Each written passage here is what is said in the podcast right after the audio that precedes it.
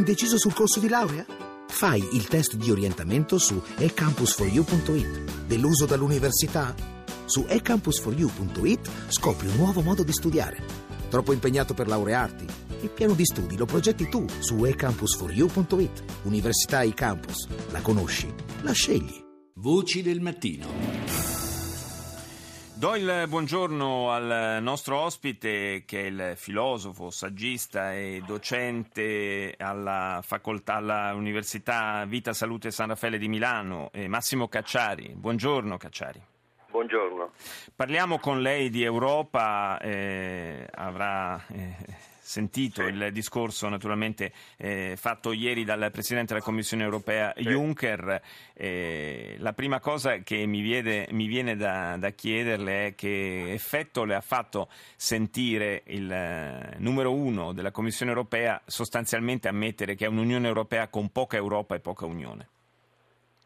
Beh, eh, una, una, una, una pura constatazione. Mi sarebbe stupito se se avesse detto cose diverse, ormai è del tutto evidente che politicamente l'Europa non c'è. Eh, dopo la Grecia le, la divisione sull'immigrazione, cioè su questioni assolutamente strategiche per il futuro della, dell'Unione Europea, ormai, ormai eh, nascondere la realtà sarebbe, sarebbe, sarebbe, peggio che fare gli struzzi, quindi è evidente che non poteva altro che constatare il fallimento del, dell'Unione politica europea. Ma eh, detto questo, però eh, qualche, qualche barlume di speranza esiste perché la posizione, la posizione, tedesca, la posizione del paese leader è cambiata negli ultimi anni sia per quanto riguarda l'immigrazione sia per quanto riguarda poi i problemi economici finanziari interni a, alla cosiddetta Unione e quindi, e quindi, la speranza è l'ultima a morire, insomma qualche segno di, di rivitalizzazione esiste. Danimarca, Regno Unito, Ungheria, Polonia, tanto per citare qualche paese, al di là delle norme che esistono e che consentono il cosiddetto opt-out, cioè eh, sì. tirarsi fuori dalla, dall'applicazione di determinate eh, decisioni del, dell'Unione Europea, ha senso, secondo lei, Cacciari, stare in un club che offre molti vantaggi, ma poi tirarsi indietro ogni volta che ci sia da dare? Ma eh, questo vede, dipende anche dal modo un po' dilettantesco e improvvisato con cui si è proceduto all'allargamento dell'Unione. Le, le, gli osservatori più attenti l'avevano sempre detto, eh, l'allargamento non poteva avvenire sulla base semplicemente di motivi di utilità economica mh, da parte di quei paesi. Eh, occorreva anche una, una diciamo, un, un, esame sotto il profilo politico, culturale, eccetera. Eh, il modo in cui si è proceduti all'allargamento è un modo puramente mercantile e questo appunto di nuovo, questa Europa per così dire senza alcuna anima e senza alcuna strategia, senza alcun progetto culturale e politico. Siamo sempre lì. Detto questo però il problema è, come sempre avviene, la posizione dei paesi leader e, de, de, delle potenze più, più, più, più, consistenti. La posizione appunto di Germania e Francia ci dà qualche speranza obiettivamente di saper affrontare questa non emergenza ma questa trasformazione epocale che i problemi dell'immigrazione eh, testimonia con, eh, con, maggiore, con, maggiore, efficacia. Ecco. Eh, è, una, è, una, debole speranza, certo, ma eh, rispetto, alla, rispetto, a qualche mese fa, dove anche la Germania era sostanzialmente schierata su posizioni analoghe a quelle so, dell'Ungheria o della Danimarca, beh, il quadro è cambiato bene o male, è cambiato in meglio. ecco, diciamo così. E sul Corriere della Sera c'è un articolo oggi che è intitolato così Diffidenza e partiti xenofobi anche nel nord solidale vacilla lo spirito di assistenza. È una, una, contraddizione secondo lei no, il fatto che veda, proprio quei paesi si tirino indietro? Ma veda, è, è evidente che, che, al di là della posizione di questi paesi, che ripeto, insomma, eh, possono essere poi alla fine trascinati anche da una posizione tedesca o francese, tedesca, francese, italiana convinta e decisa, il problema è l'evidente insufficienza anche delle, delle, delle, della tattica, neanche strategia delineata da, da, da, da Juncker. No?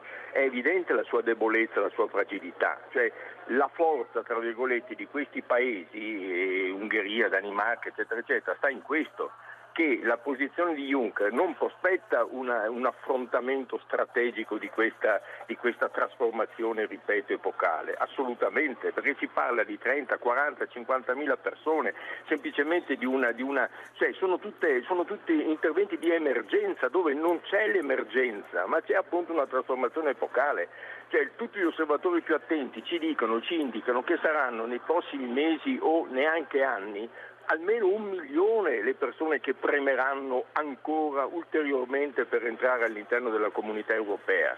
E quindi non è questione di 30, 40 mila, 50 mila, qui si tratta di una strategia complessiva che l'Europa e l'Occidente deve avere e che, che, comporta necessariamente anche un intervento in quei paesi, perché se quei paesi, in quei paesi la situazione non si stabilizza in qualche modo e quindi non si può stabilizzare che con un intervento di qualche natura, ma un intervento deciso e coordinato dell'intera Europa e dell'intero Occidente, i flussi migratori continueranno irresistibilmente. Certo. Quindi è del tutto evidente l'insufficienza. Allora la, la forza di posizioni come quelle ungheresi o come quelle danesi o come quelle di altri, di altri leader politici politici sta in questo che anche da, parte, eh, anche da, parte, tedesca non si affronta strategicamente la questione, assolutamente, si affronta come fosse una questione di emergenza e non lo è, capisce? Questa è la contraddizione. Sì, quindi lei dice in pratica si rinvia ancora una volta eh, questa rinvia, presa di certo, coscienza, certo, insomma. Si, si, rinvia, si rinvia la presa di coscienza che ci troviamo di fronte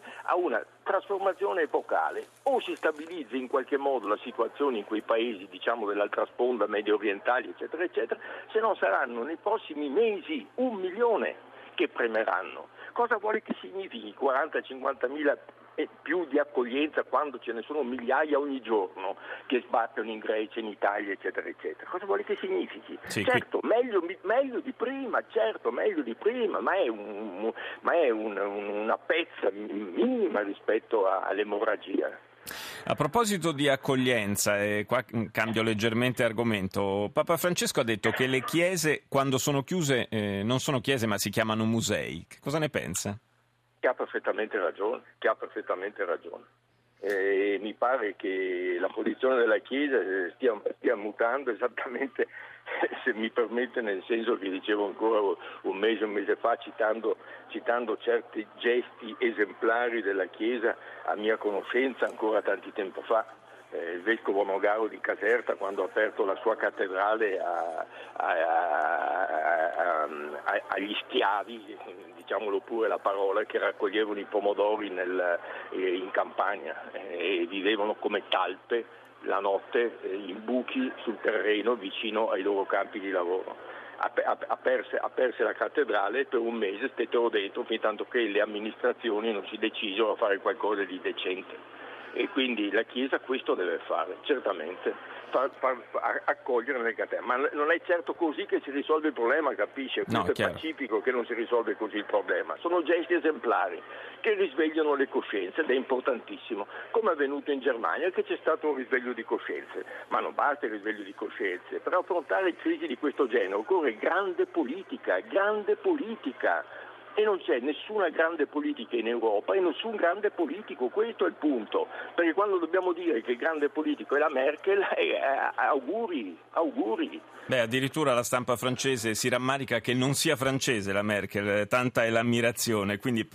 pensiamo un sì, po'. Ma insomma. è la Merkel, la capisci? Certo, la Merkel, certo, la certo. Merkel che, un, che, un, che, un, mese fa dipingevamo con i baffi certo, e, assolutamente. E, ma, ma, ma, ma, vogliamo scherzare. Assolutamente, assolutamente. E, e, poi anche la posizione anche la posizione tedesca, sì, io accolgo i siriani, ma le pare che sia sensato? Cioè, cosa vuol dire che, che, tu vuoi i siriani e io mi scelgo come, come quelli che, che, pretendono di scegliersi il bambino quando lo, lo adottano? Io lo voglio biondo, tu lo vuoi nero, sì, io lo voglio sem- intelligente, fa sempre, vuoi... fa sempre, parte di questo approccio molto parziale ma al problema sì, cui, uno, di cui uno parlavamo. Uno li, uno li, vuole cristiani, quell'altro li vuole... Una, un'altra cosa... Mi... La, la, devo, la devo interrompere, siamo proprio in chiusura, mi dispiace, magari torneremo sull'argomento. Grazie a Massimo Cacciari, la linea va al GR1 con Guidardone, noi ci sentiamo domani.